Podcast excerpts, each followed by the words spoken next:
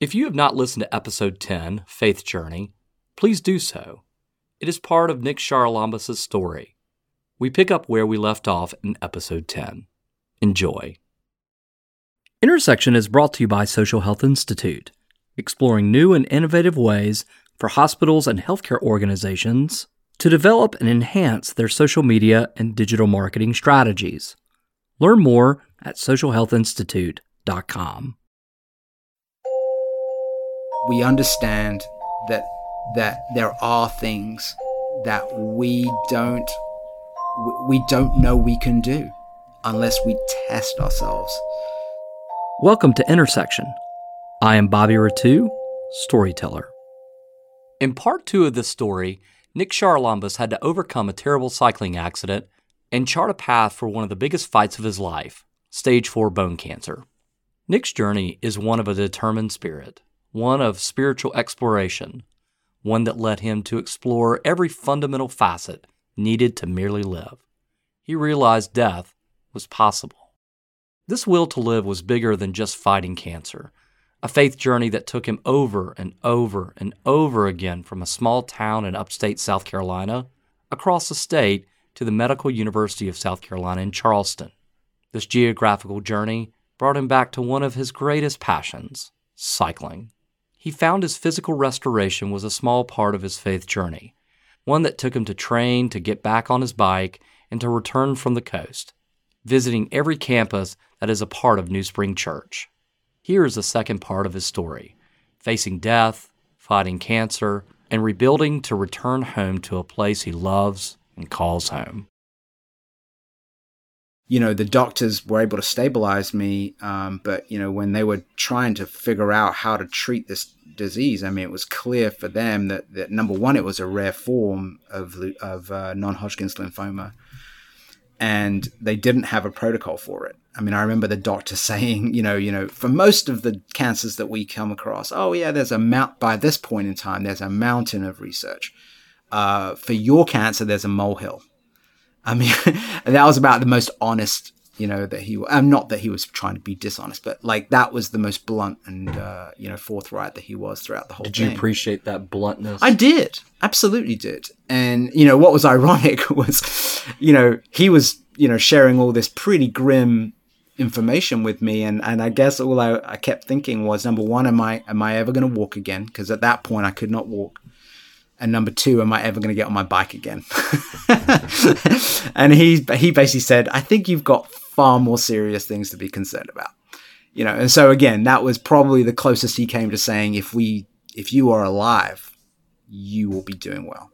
Going back to your original question, so I, I think I, I didn't, I really wasn't thinking about uh, recording this journey in with cancer as a as anything really, like whether it's a memorial to uh, you know my life in some form or fashion, or whether it would be a victory, you know, uh, a declaration of victory in some form or fashion. I just I think there were just other things that that that I knew were more important than that.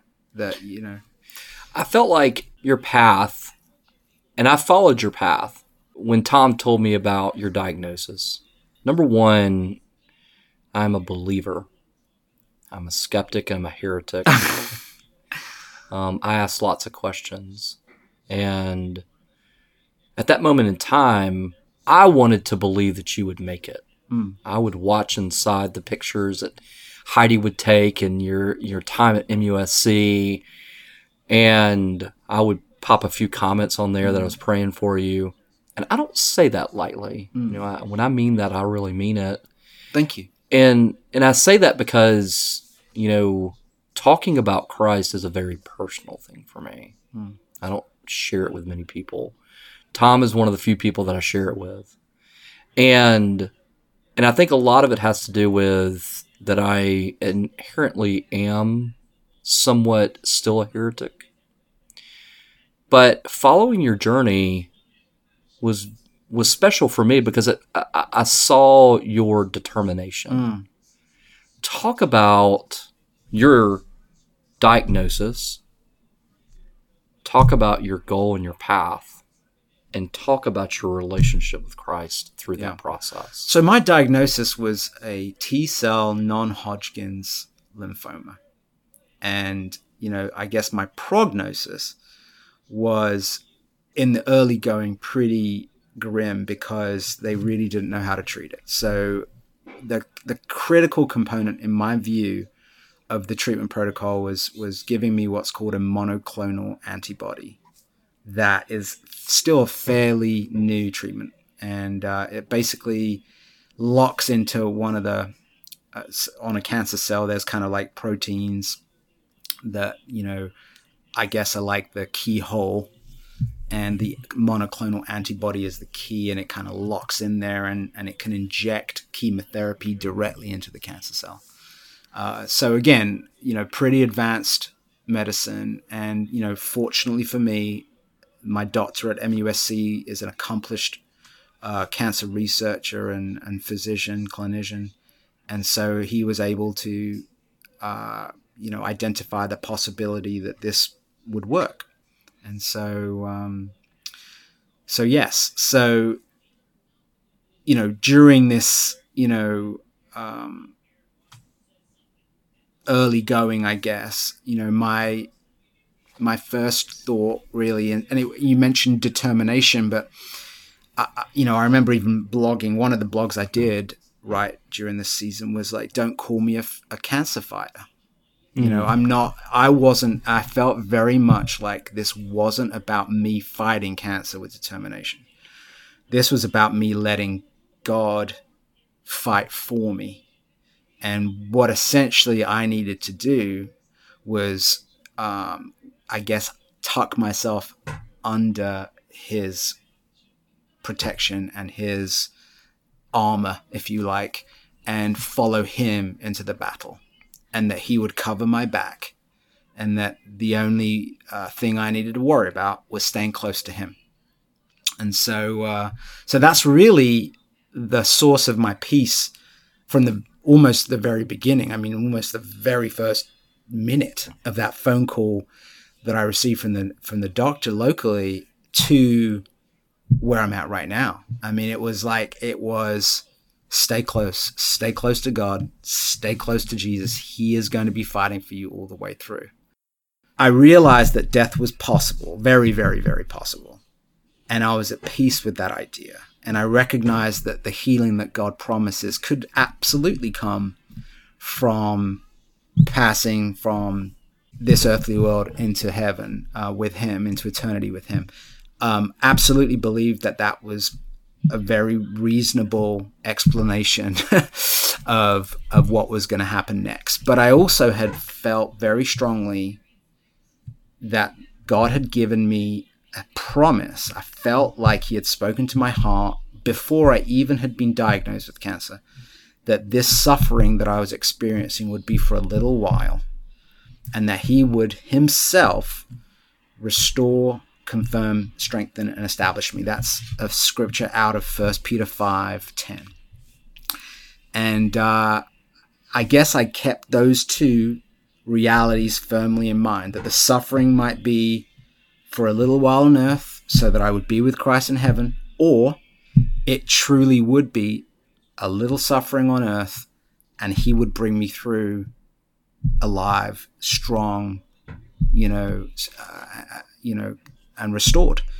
And so the battle spiritually and physically and emotionally all the way through the you know rehab process the recovery process the chemo everything was trying to remind myself that healing was physical healing on earth was something that I could look forward to and I had to believe by faith was possible and that I had to act as though it were going to happen by faith.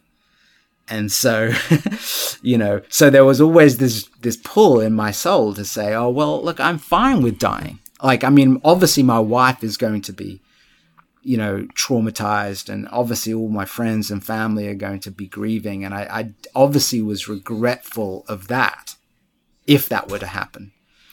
But I was fine personally with the idea of meeting Jesus face to face And so it was like, okay, I'm I'm good. But if the Lord has promised me healing and re- full restoration, then I have to believe that with full faith as well, right?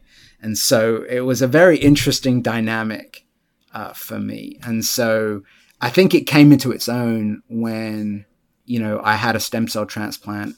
Uh, well, I was first able to get to remission within I think eight or nine months, uh, and then after that, the doctors said, okay, well, we think that you could probably do a stem cell transplant. We don't think, ironically, they said we don't think it's going to be successful, but uh, but we're going that's tr- encouraging. That's right, right. it's like thanks. You know, the, the, chances are not good. I mean, my doctor literally. At least he sets you up for for success, regardless of what it was. Right. he he he said, I don't think it's going to be successful, but it's going to buy us some time. He I think is what he was trying to get at was it was going to buy us some time.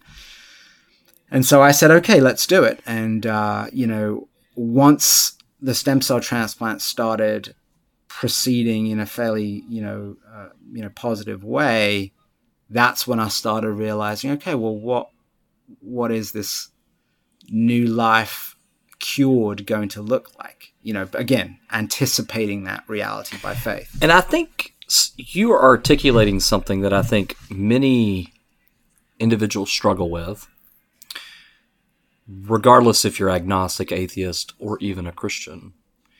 Um, and I'd love for you to to react however you feel necessary to react. But I'm going to try to not generalize, but share in the path of working with a national cancer hospital for mm. many years, helping them communicate. Many hospitals across the country, we have met so many people in their cancer journey. I've I could show you pictures of my favorite cancer patients. Mm. Uh, the pink haired lady from Arizona, who I just love. She makes me cry when I think mm. about her. But one of the things I think that I hear from her, and even my wife, as she walked through watching her mother pass away, mm. is she struggled with, and many struggled with that I heard from, is that why did God save me mm. and not her? Or why can that individual say it's by God gave me all the glory, grace, or the grace, yeah. or all those things, those statements were why did is God responsible if you heal, but not responsible if you die? And what was interesting that you said something that has made me shift my thinking a little bit mm. is that you're not talking about mortal healing. Mm-mm. You're talking about spiritual healing. Is that correct? Or do you see those in parallel? That it's not that God is looking at you and ignoring everybody else. It's just you're describing your healing path, your spiritual path as well. Would you agree with that? Or is that cancer path and the mortal path work in parallel? Yeah, I think it I think it works in parallel. I mean, I think one of the heavy weighty, mysterious parts of faith in Jesus is that he is absolutely fully uh, in control. He is sovereign, is the word that we use to describe his complete control. So there's never any part of what happens to us here on earth that one could claim is outside of his will in one sense. And so the emotional point that, that I would feel and I instantly responded to in your question was there's a great deal of cancer survivor guilt that I, I deal with. Mm. Um, and I mean, guilt's probably the wrong word to use. Let's just say awareness, a humbling awareness that I have literally no I have deserved none of the grace that's been poured out to me. That like there is no reason whatsoever that you know in me that I should have received you know his r- miraculous protection over my life twice. There's really no reason why. I mean, I remember when I was you know praying for survival. Uh, you, you know, I mean, I would have been happy with that alone, you know, the fact that my body was fully restored. I mean, to athletic fitness that I did not have before the cancer, before the wreck. Um, th- this is grace upon grace upon grace, right? And and I struggle with that. I mean, there was one of my first uh, leaders in ministry, Zach Smith, uh, back in 2010, I think it was, lost his life to colon cancer, and he left behind three beautiful children and a beautiful young wife. And I literally struggle every time I see the kids or I see his wife because it's like I I survived and he did not. And and it's a very very weighty thing. I mean like and I think at the end of the day the way I've I, I haven't understood God's will you know as to why I survived and others haven't but I do understand the will that God has for us to worship and to praise and to thank Him if we have received His unspeakably great grace. And so I was determined, and I remember feeling this very much as I was in the hospital uh, finishing up my stem cell transplant.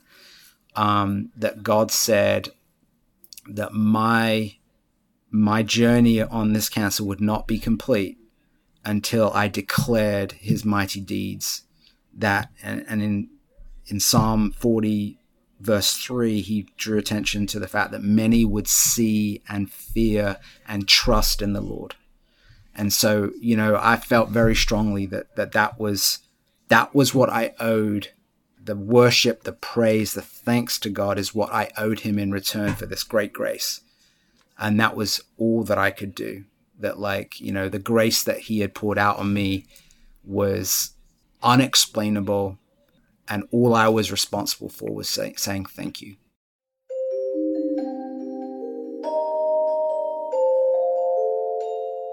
now a quick break to ask you for your help did you know intersection podcast is part of a network of shows and we're looking for your feedback we would appreciate your help if you could take a few minutes to fill out a short listener survey go to survey.intersectionpodcast.com. That is survey.intersectionpodcast.com. We hope you'll share your experience. Hi there, this is Bobby again. We need your help. If you like Intersection, we'd really appreciate you taking a moment to leave us a review. Whether you listen to us on Apple Podcasts, Google Play, or Stitcher, please take a moment to leave a review. This is important because it helps others find our show. Thank you so much for your help. When you announced that you wanted to do a bike ride, yeah, and I think it's kind of symbolic in a way if you think about it. Yeah. For many people that are going to listen to this across the country, they the upstate, the Anderson area is three and a half hours by drive. Yeah. If you drive 75, 85 miles an hour mm. to Charleston, to MUSC. Yeah. But you chose to return home with a bike ride. Mm. Talk about that bike ride. Where'd it come from and why'd you do it? Yeah.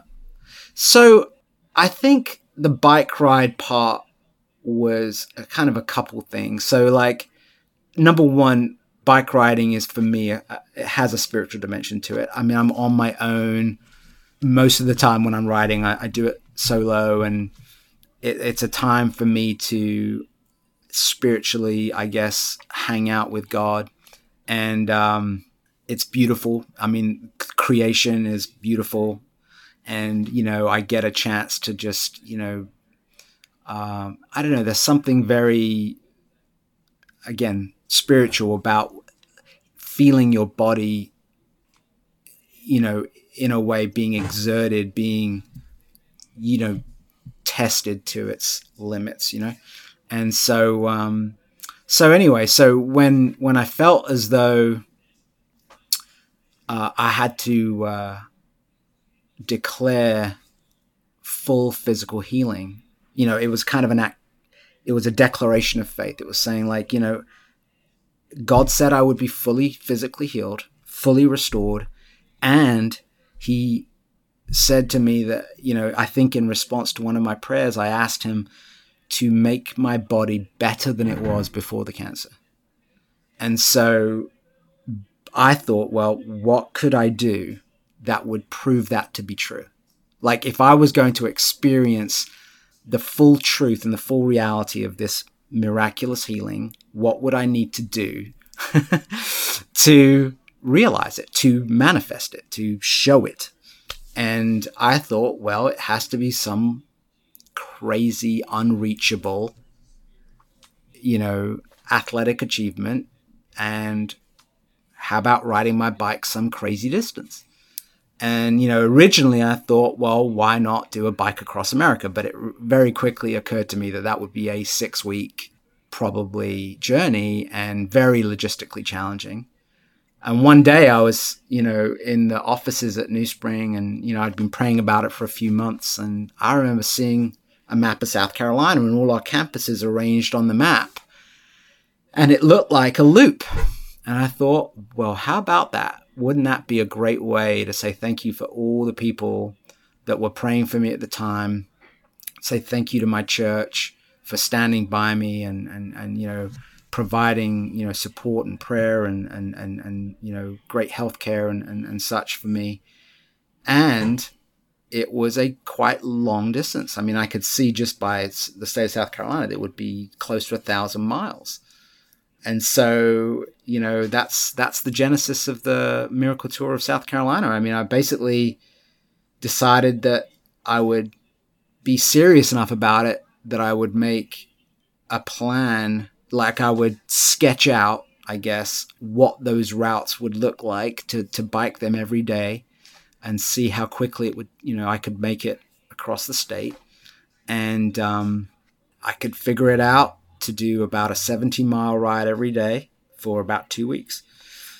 And a few months before, just by providence, um, my church had started this uh, sabbatical program where if you've been on staff for more than seven years, you would get a three week sabbatical. And I thought, well, okay, I can do it in two weeks. I've got a three week sabbatical coming up.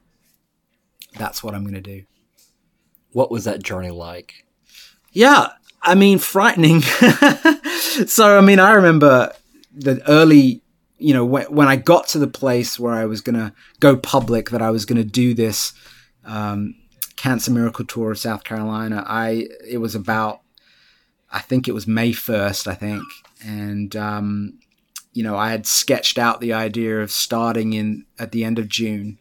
So I had about six weeks where I was public with this intent and I had sketched out some training rides and such.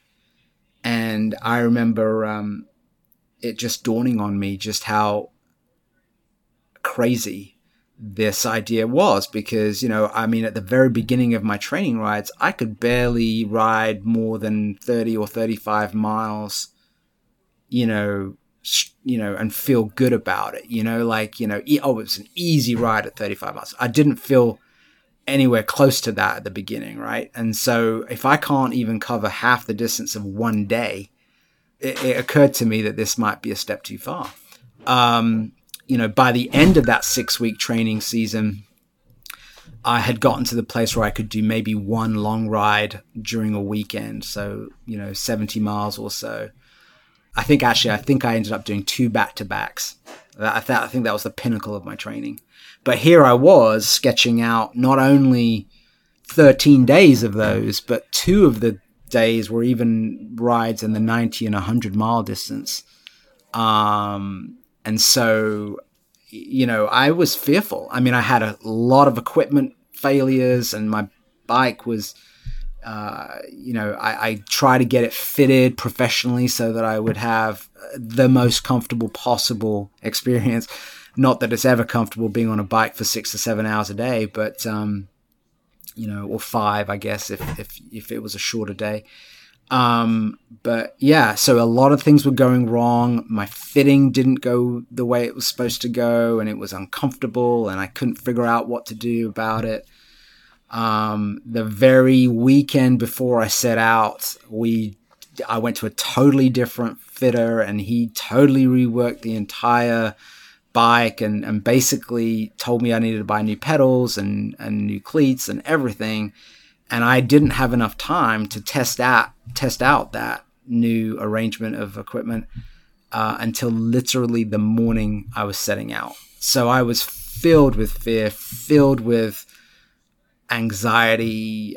I honestly, at that point, was thinking, well, everyone's going to be thinking that I, I you know, I'd, I'd talked this up. I'd gone public with fundraising, uh, and and you know, I think I'd already received a thousand plus dollars in, you know, support. TV stations and newspapers had done my story, and I was just like, oh my goodness, this is gonna go terribly. I'm gonna hit day three or four, and I'm just gonna, my body's gonna quit on me, and I'm just gonna look look like an idiot. Um, so yeah, it was tough. It was tough that that first few days because even though my body did pretty well the first two three days, I was still thinking the shoe's gonna drop. You know, the next climb, the next you know distance, my body's gonna suddenly, my muscles are gonna quit, and I'm gonna pull a muscle, something's gonna happen. Um, and so, you know, uh, I was very fretful, and I think it was day three when I had a particularly arduous climbing day. So I had already, in my mind, assumed that, that most of the riding in South Carolina would be flat because I was heading down toward the ocean, and it was like, well, I mean, that seems downhill, so it's probably flat.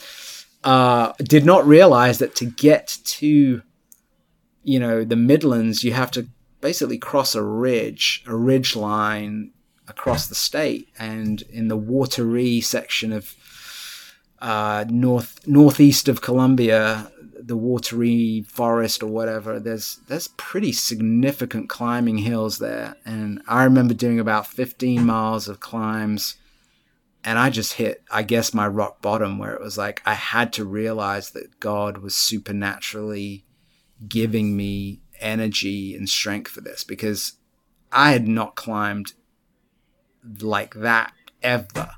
Like, not, I mean, I'd done maybe a mile's worth of climbing of that intensity, 7% grades or whatnot. I was doing, you know, 7% grades for six miles and probably four, five, 6% grades for another 15, 10 to 15 miles.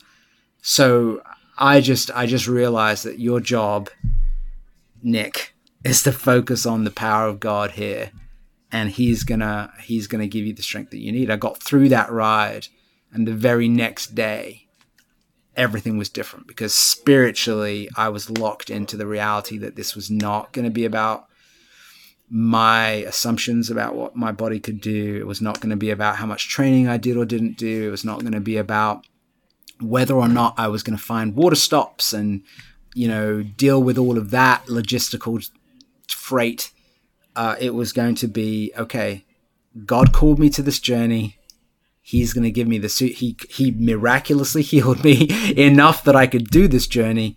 So he was going to provide miraculously everything that I needed to finish it. And once I had locked into that truth by faith, again, it was a faith test. And I failed it originally. you know, in the first three days, I failed that faith test.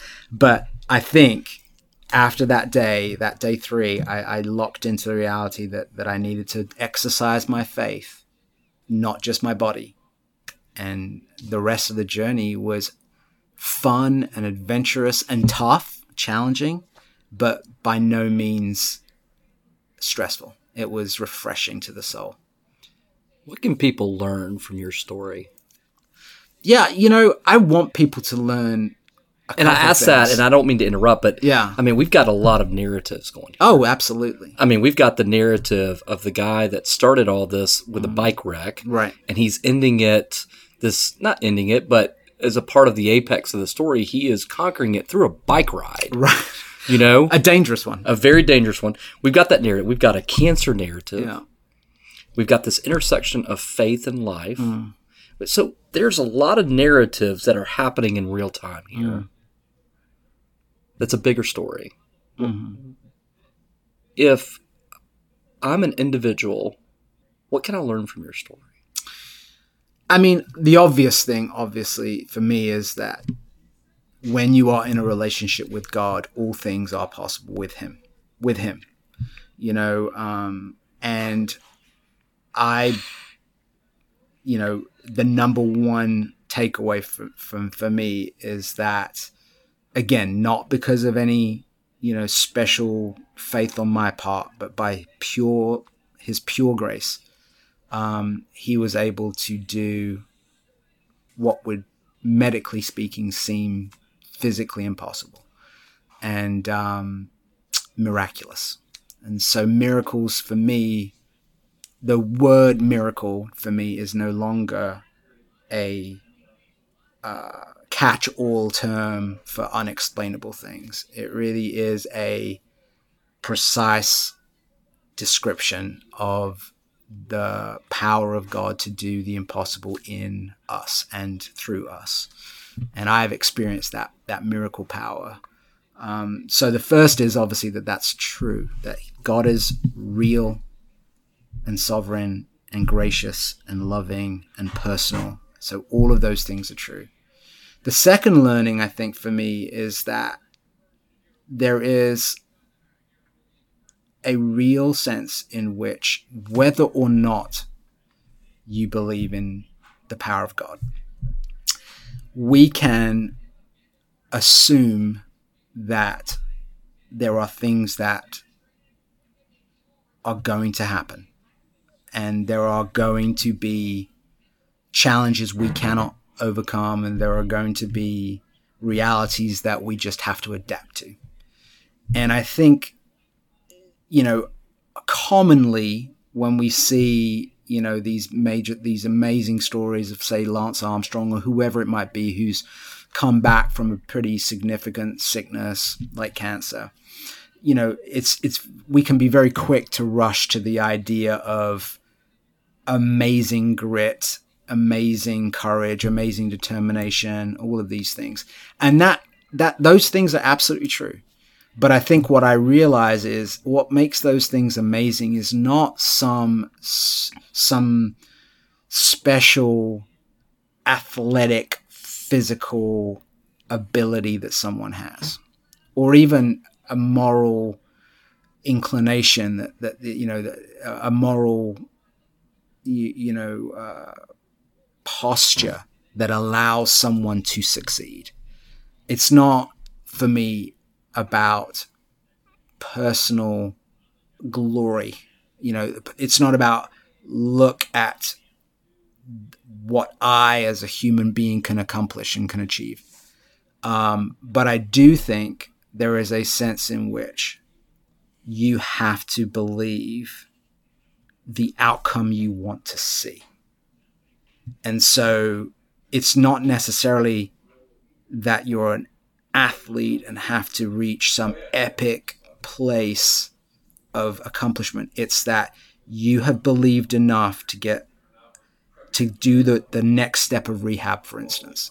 That like so when I went from my muscles in my back are completely atrophied and I can't bend I can't sit up straight. I can't stand straight.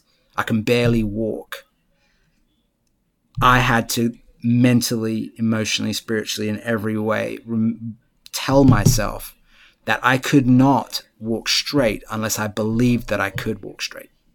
I could not rehab any one of my muscles unless I believed that by rehabbing those muscles, I would be able to use them again. And so there was this constant day by day, week by week, month by month conviction, you know, belief, whatever you want to call that, you know, that I had to act the miracle that I wanted to see. And um, and I think you know, regardless of where someone is in faith, I think we understand what that looks like. I think I think we we understand that that there are things that we don't we don't know we can do unless we test ourselves, unless we put ourselves in a vulnerable position, unless we put ourselves through pain sometimes, unless we put ourselves through, uh, you know, failure. You know, I mean, so, I mean, my rehab definitely was not a straight line. I mean, there were days when I felt like a failure. You know, there were six months six months in where I thought, well, okay, I've, I've, I've gotten this far, but you know, I'm still crooked. Maybe that's just the way I'm going to be. Maybe that's, maybe that's what, maybe that's the next step of faith. I would tell myself. Maybe the next step of faith is to adapt to the reality. And yet every moment along the way, thankfully, I, you know, was able to receive strengthening by God to believe that no, that's not the next step for you. It's not to adapt to what you cannot do. It is to to to uh, uh, discover what the healing that I've given you, or in secular terms, to discover what you really can do and so um, and to explore what you can do and so um, you know so that's a testing process that's a yeah it's a very emotionally wrenching process because you're constantly dealing with the reality that yeah you could try and discover what your body can do and and hurt it. You could try and discover what your body can do and find out that you can't do what you think you can do. You know? But so it takes a certain steel in your spirit to be able to deal with that. And I think what, you know, maybe I'm being a bit more philosophical than I intended to be, but like, I think that there is a part of us that doesn't sometimes want to face reality, right? And sometimes not facing reality is not facing the fact that you can accomplish more than you think you can. Sometimes not facing reality is not wanting to try. So, how has your journey your story changed or impacted how you tell stories moving forward? Well, I haven't had much of a chance to work on a story since this journey, I guess, recently, you know. But in totality. In totality. I mean, I feel like I'm bolder than ever in wanting to discover and uh, share what God is doing in the world at all times um, through all types of people. That, like, what has happened to me is remarkable. But the fact is, in small ways and even bigger ways than my story, every, you know, there are many, many, many thousands, millions of people every day who are beneficiaries of this kind of grace and this kind of miraculous power. And you know, as a storyteller for the kingdom of God, I want to be putting my heart and soul even more deeply into that, you know, than ever before. And uh, you know, I think um, I think the process that I'm going to be going through with, you know, um, I guess you could call it skilling, you know, is going to look different. I think I'm more aware now than ever before that the, the social media and video and, and, and those types of tools have to be a massively significant part of the uh, the way that we tell narratives. Uh, that we do more real time narrative storytelling than you know the uh, the look back, the retrospectives that, that that I guess have marked most of the pieces that I've done in the past. But those are challenging in their own way, and um, you know, I guess I guess I'm excited about exploring more real time storytelling on behalf of other people, not just my own.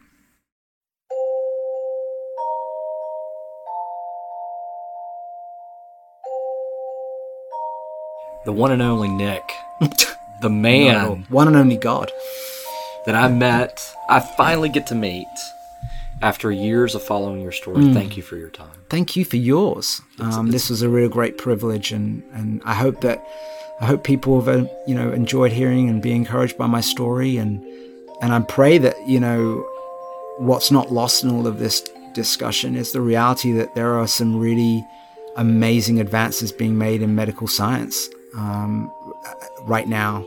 And uh, you know cancer is not the death sentence that it used to be. And and that's true regardless of whether you feel as though god is you know um, sovereignly you know in control of bringing those treatments uh, you know to you for healing. Um, you know everyone um, i want everyone to have access to the most um, advanced and life saving technologies that we have. Um, and you know, I, I just I just hope that that anyone who has recently been diagnosed with cancer or anyone um, that has a friend or family member that's been diagnosed with cancer, that their first thought is not that this is going to be um, the end of someone's life. That that their first thought can be there are there are going to be treatments, there are going to be therapies, there are going to be protocols that, that are going to be followed. They're going to be tough, but my job is to believe, to have hope, to be encouragement to um, the person struggling with cancer, and that um, they can look forward to some long life ahead. You're awesome. Thank you. Thank you.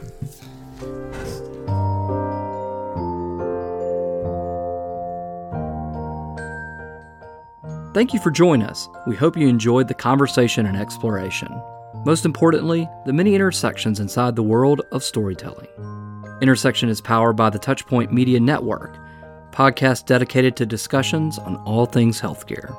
Go to touchpoint.health for many other podcasts exploring digital marketing and online patient engagement strategies, CIO and technology strategies, the challenges of the online physician, the power of the e patient, and most importantly, the power of storytelling. To learn more, go to touchpoint.health. That is touchpoint.health.